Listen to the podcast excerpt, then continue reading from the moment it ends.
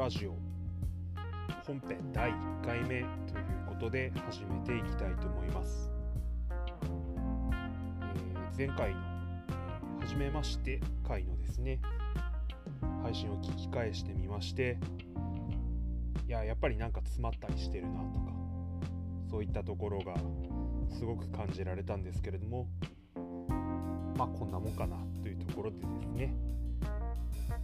続けていけたらなとます、えー、聞き返してみてですね私趣味ですね。スポーツとですね、まあ、プロレスのこと話してたんですけれども、まあ、その他にもですね、まあ、漫画読んだりですね。あと登山とかですね。あとゲームとかですね。結構いろいろあるんだよなとかって聞き返してみてですね思ったんですけれども、まあ、意外と言えてねえなと思ってですね、緊張してたんだろうなと思いました、まあ、今回第1回ということで、まあ、話しやすいやつからいこうかなと思うんですけれどもテーマとしてですねプロレスをあげたいなと思取り上げたいなと思ってます、えー、プロレス最近だと新日本プロレスが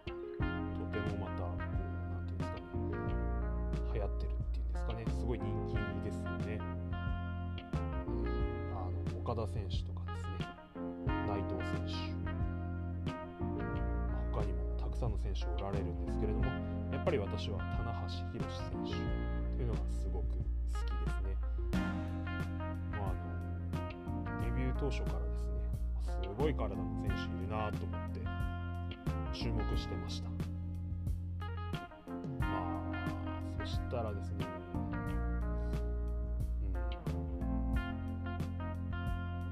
苦しい時期もあったりしたと思うんですけれどもこうずっと、まあ、新日本プロレス。もっと言うとまプロレス業界ですかね。すごい支えてくれたなと強く思います。ね選手としてっていうよりもですね人間としてとても、うん、業界を押し上げるという意味ですね、尊敬できる人なんじゃないかなと思っています、まあ、最近だとですね私の一押しはこの棚橋さんなんですけれどもそもそも私がですねプロレスを好きになったきっかけというのがありまして、えーとっても強烈な体験だったんです。1999年1.4東京ドームだったと思うんですね。私その時15歳でですね、まさにこう高校受験前の追い込み期ですよね。まあ、勉強そんなしてたわけじゃないんですけれども、なんか深夜、当時深夜に新日本の、え、テレビやってたんですよね録画放送ですねつけたらですね、田敦選手と佐々木健介選手の試合だったんですよ。そしてですね、まあ、大仁田選手なんか他の番組とかでテレビとかでも見たことあって知ってたんですけどなんか反則する人だよなっていう結構イメージだったんですよ。あと爆発するっていう、まあ、電流爆破なんですけれどもま当時は爆発するってイメージしかなかったんですけどね。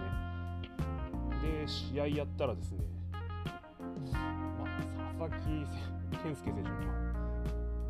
しこたまこうボコボコにされるわけなんですよねでも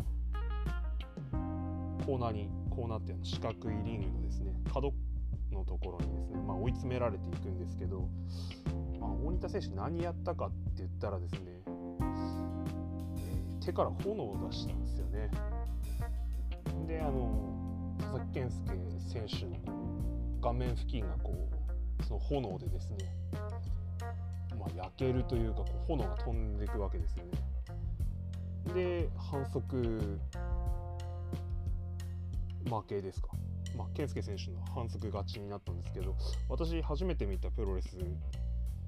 まあ、明確に意識しながら自分でこうテレビつけて見たプロレスの試合ってそれだったんでですねなんだこれはと思ってですねどどうしたらいいか分かんなくなったんですよねこう気持ちがですねでこう唖然としてですね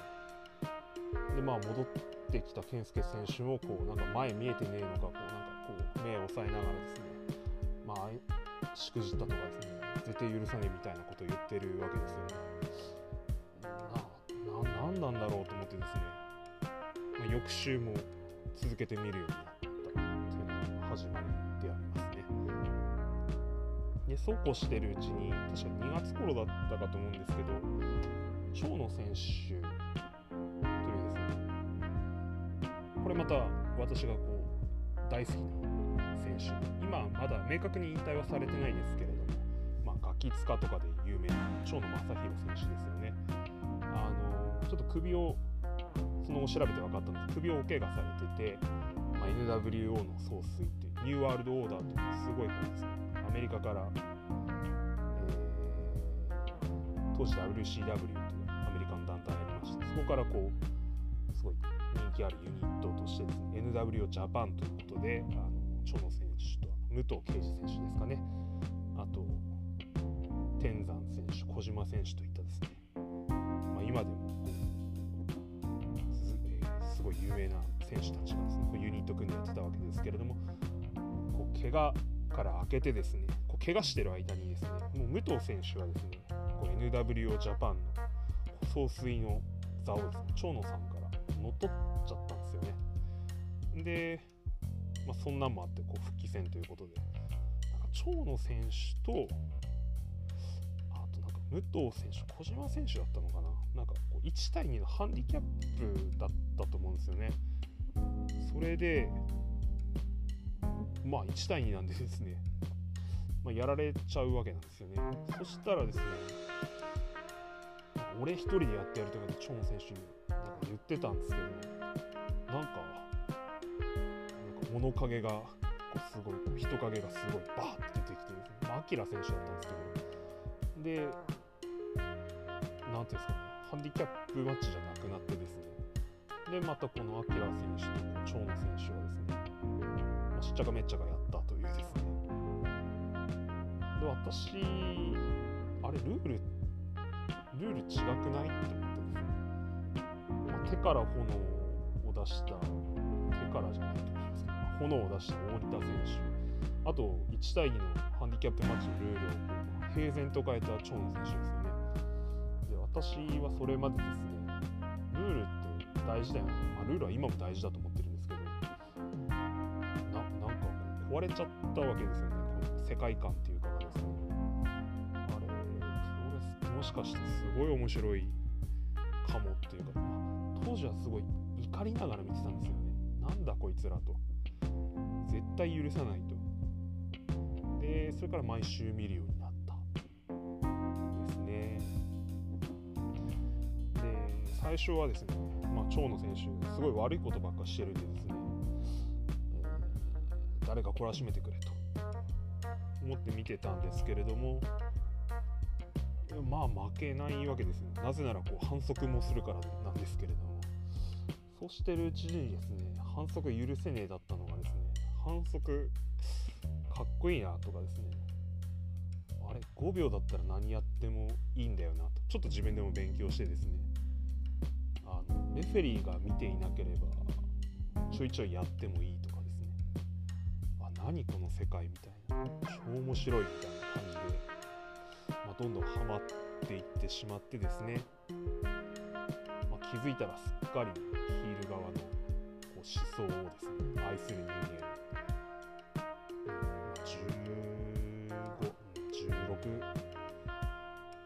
そのくらいにはなってましたかね。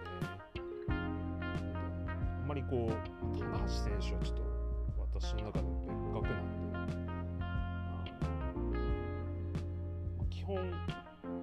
しっかりしてるヒールあのプロレスってすみません、ベビーフェイスっていうのは善玉、あのまあ、ヒーロー的なですね、ポジションで、こうヒールっていうのはこう反則やらですね、反則なのかななんて言うんですかね。自分の主張を通す反体制側でも実は結構この反体制の意見が理にかなってるところとかですねかっこいいなって群れてないですからころもあってすごい憧れて見てましたね。